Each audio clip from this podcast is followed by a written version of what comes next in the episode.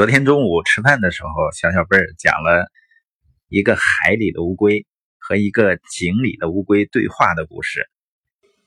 我们都知道这个故事是吧？以前我们听到的是井底的青蛙，他可能是记错了，还是听的故事就是这样的。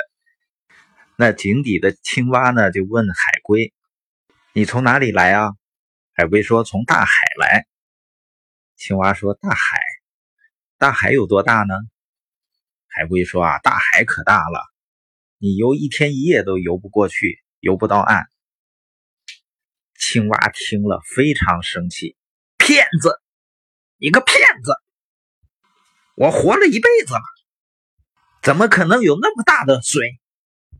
当我昨天又听完这个故事以后呢，又有了新的启发。实际上，每个人都有自己的认知局限。有自己的认知边界的认知局限并不可怕，可怕的是呢，认知有限还自以为是。这些年呢，我们经常跟人们分享财务自由的理念，实现财务自由的途径和策略。很多人呢，他会觉得你忽悠他。实际上，有的时候你以为的不可思议，是别人认为的小意思。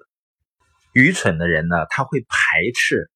帮他放大认知边界的人，甚至有的人呢，他把不符合自己想法的观点呢，认为是对自己的否定。